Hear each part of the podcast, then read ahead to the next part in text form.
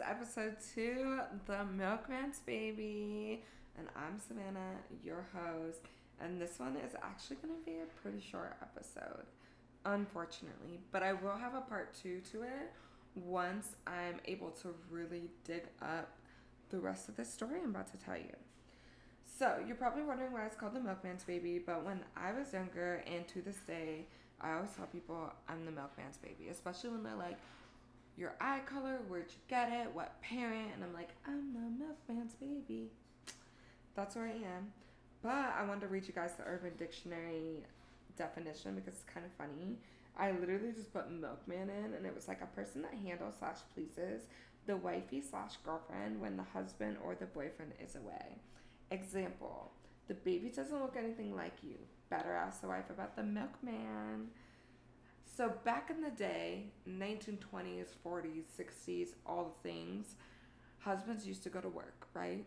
Cool, love that. Wives were home, milkmen would be bringing the milk, but also probably getting the milk at the same time. All these babies started coming out, not looking like the fathers, aka resulting in the milkman's babies. So I always say that simply because I don't look a lot like my mom, and then of course I don't look like my stepdad because we are not blood. But I always like don't mention. I mean, it's pretty obvious that I have a biological father out there or sperm donor, whatever we want to call him. So I say I'm the milkman's babies for that reason, but also because I really don't talk about my real dad. Um, he was in prison my entire life up until I was 16. He got out on early release due to good behavior or something like that. And the reason he went to prison was he murdered someone. Um, he was in prison my entire life. I couldn't even tell you, like, I want to say my mom was still pregnant when he went to prison. Um, the reason he went to prison was because a guy or a friend of my mom's brought my mother diapers, and he assumed that my mom was sleeping with them, flirting with them, whatever, and he shot him. He killed him. Uh, saying that out loud is so weird because I never ever talk about it. I don't even think I've talked about this in therapy. My therapist is gonna listen to this and be like, "What in the heck did we miss about in a childhood?" No, she probably doesn't even know I have a podcast. Anyways, also, there was a mattress that we owned for a long time. This is very off topic, but I just remembered. And there was little slits in it, and every time I was changing the sheets, I was like, "What are these little slits on this mattress?" And this was like an old time mattress, so like you could feel the springs. It was like that weird material because new mattresses are not like that nowadays. I can't even describe it. And my mom goes, "Oh yeah, that's where your dad tried to stab me." I was like, Excuse me? She was like, Yeah, those are stab marks with a knife. I'm like, Excuse me? you know, the older you get and the more that you find out about it, like you find out about your parents' past, the more you start to understand them. And I think there's a lot about my mom's past that really shapes who she is as a person I mean, granted, she got pregnant with me at 16, had me, got kicked out of her house, still got educated, went to school, rode the bus every day to get to school, took me with her. Like, I could not even do that now. Like, I am 26 years old and I could not even imagine having a kid of my own. I always talk about it. I'm like, I want a kid. I'd be a great mom, which I would. But we all know I am not ready. Until I'm shaking my ass on a yacht in a thong. I ain't having a baby. Just kidding. I just felt right to say that.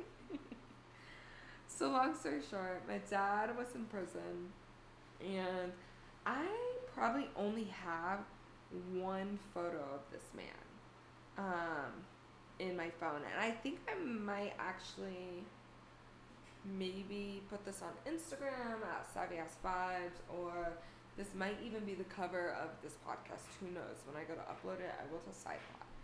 Um, we'd write letters back and forth. I would go see him on certain holidays that I was allowed to.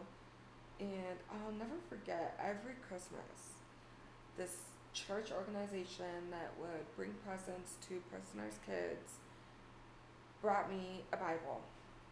And it was a purple leather Bible, I'll never forget. And inside of it was pretty much just like Merry Christmas, see you soon, love your dad. But then there was also parts of this Bible that were like highlighted. And in a sense, to me, now that I think about it, it was almost like he was like, Look, God forgives me and my sins, so should you. And it really didn't mean anything to me back then, but now that I think of it, I'm like, that's not how this works. Just because you're able to sleep at night knowing that God forgives you and your sins and the life you took does not mean that your daughter, whom you do not speak to nor reach out to, should have to forgive you.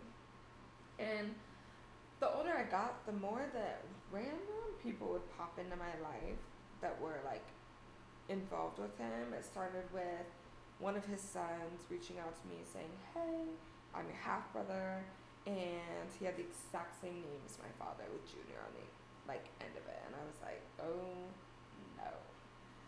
And then his mom added me on Facebook, and then his sister, and they're pretty much just like trying to be in my life, and it's not lining up with me. It's not registering with me because I didn't have a relationship with my biological father. Like he may have, but I didn't get that.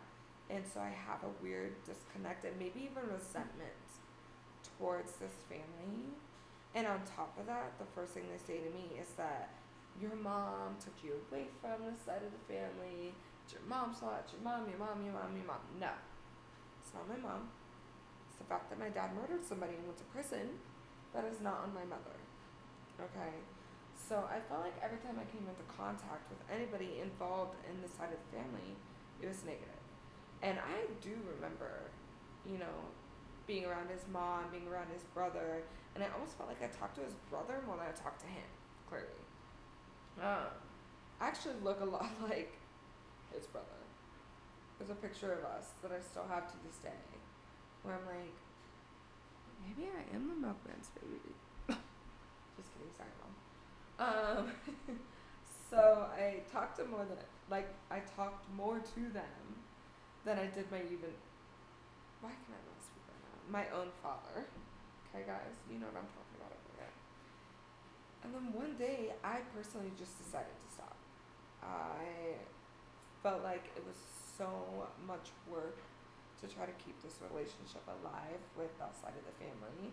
I always thought it was negative, and they were always blaming my mom, and I'm like, my mom was 16 when she had me like that. I have a 16 year old sister 17 now, but she's still 16 in my eyes. And I could not imagine seeing her with a kid. Like, that's young. I still look at her as a child. Even though she's not, I know she's gonna hate me saying that. She's not a child, she's grown. But not for a baby. I tell her that all the time. I'm like, don't you dare. Anyways, moving on from that. My real dad would send child support, and I'll never forget because I opened one of them one time. It was five cents. I think the highest she ever got was maybe three dollars, and I get it. It's prison wages. Like he got paid little to nothing. But don't even send it at that point. Like he has to because due to the government, whatever. My mom wouldn't cash him. She didn't save him. She didn't cash him. She didn't want to she did it all by herself. My stepdad was amazing and showed up and showed out. Why would she take five cents? And it got to the point where I was I was even offended and I wasn't the one paying my bills. Um, so child support was a no go for my mom. She really did it all by herself and she never put any negative image of my dad in my head. She gave me 100% my choice and was like, you can talk to him, you cannot talk to him you can be around him, you cannot be around him. And I never thought he would get out of prison. And I can't remember how I found out that he was being released on early or like good behavior early release. But shortly around that time, I come out to my car at school. It's my senior year. and there was a note on it, and it literally said, "Can't wait to see you. Love, Dad." And I was like, "Excuse me." I was like, called my stepdad. I was like, "Listen, did you put a note on my car?" He was like, "I've been at work." I was like, "Okay." And all I could think of, I was like, "Oh my God, my biological father knows where I live. He's coming to get me." Like, I I'm not ready for this. Come to find out, my friend who had the same car as me, her dad was a UPS driver, and our school school's in the middle of a neighborhood. Stopped by to pop a little dad note on her car, but he put it on my car, and I was like, I was so scared. I'm not gonna lie to you guys. I was so scared. I haven't talked to this man in probably 10 years. I get this note on my car. I know he's out of jail, and I'm like, no, absolutely not. But then, like a couple weeks later, I get a Facebook like friend request from him. And so I only accepted it because it was right around Father's Day and I was like, yeah, I'm to post my stepdad and I'm going to show this man who filled his shoes when he couldn't. Because like I said, my stepdad is just my dad and he is amazing. He's my best friend. We have matching tattoos, okay? That is my dad. And so I added him, and he would try to talk to me, and I wouldn't respond. I was like, this is too weird for me. And then when I scrolled back on his Facebook, there's like old pictures of me from when I was like young, and I was like, why do I need to get all these photos? Because, I mean, I made my Facebook when my freshman year, but it was private. It was super private because my parents were like, we don't want you having a public Facebook safety. Cool. So I don't know where he got those photos, but it was really weird. And it's photos only my friends could see at that time. But he was posting them and he was like, my beautiful daughter, my oldest daughter. No, it was creepy. Don't do that. You don't know me. You only donated your sperm. Okay? Okay.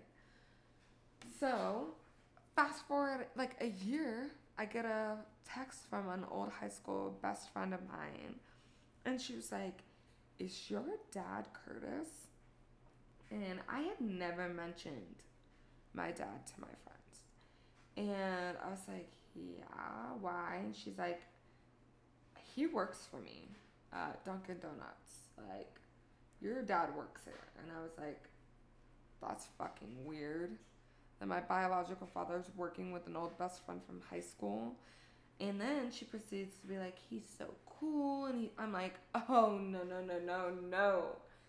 What we're not going to do is talk about how cool he is.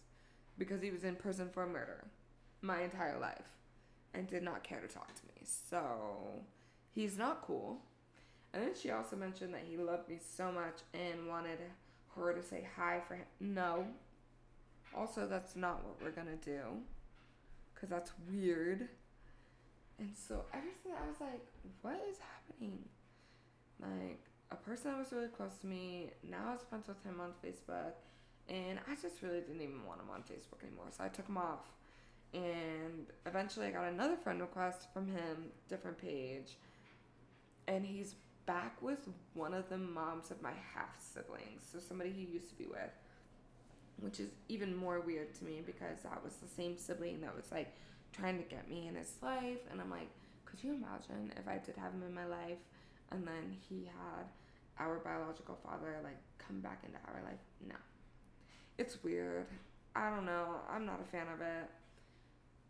With that being said, all that stuff I just told you, that's really all I know about my dad. And I think that's kind of sad. And it really does suck because I feel pretty lost on that side of my like bloodline.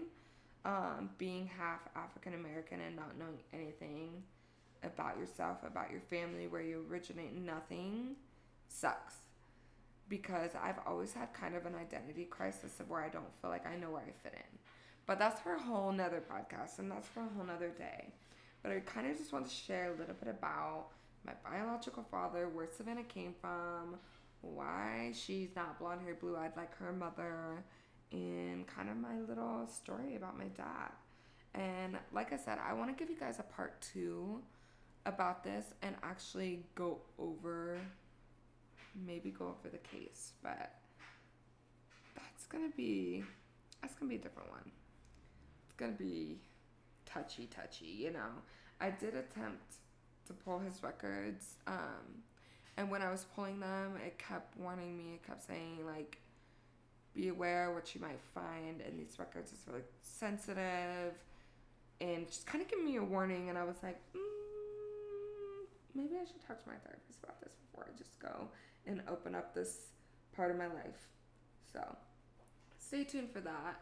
So glad that I got to share this side of me. Um, it's not a side that my friends really even know. My mom doesn't talk about it, but I think it's something that I need to start opening up and learning about because it's been shut off for so long. Um, I can't run away from that forever. It is what it is. The facts are facts that that is my biological father. But you know what? I had a mom that stepped up. I had a dad that stepped up. I have amazing siblings, and I just love my family so much. So I hope you guys have an amazing rest of your day, night, evening, morning, whenever you're listening to this. And I will see you guys in two weeks.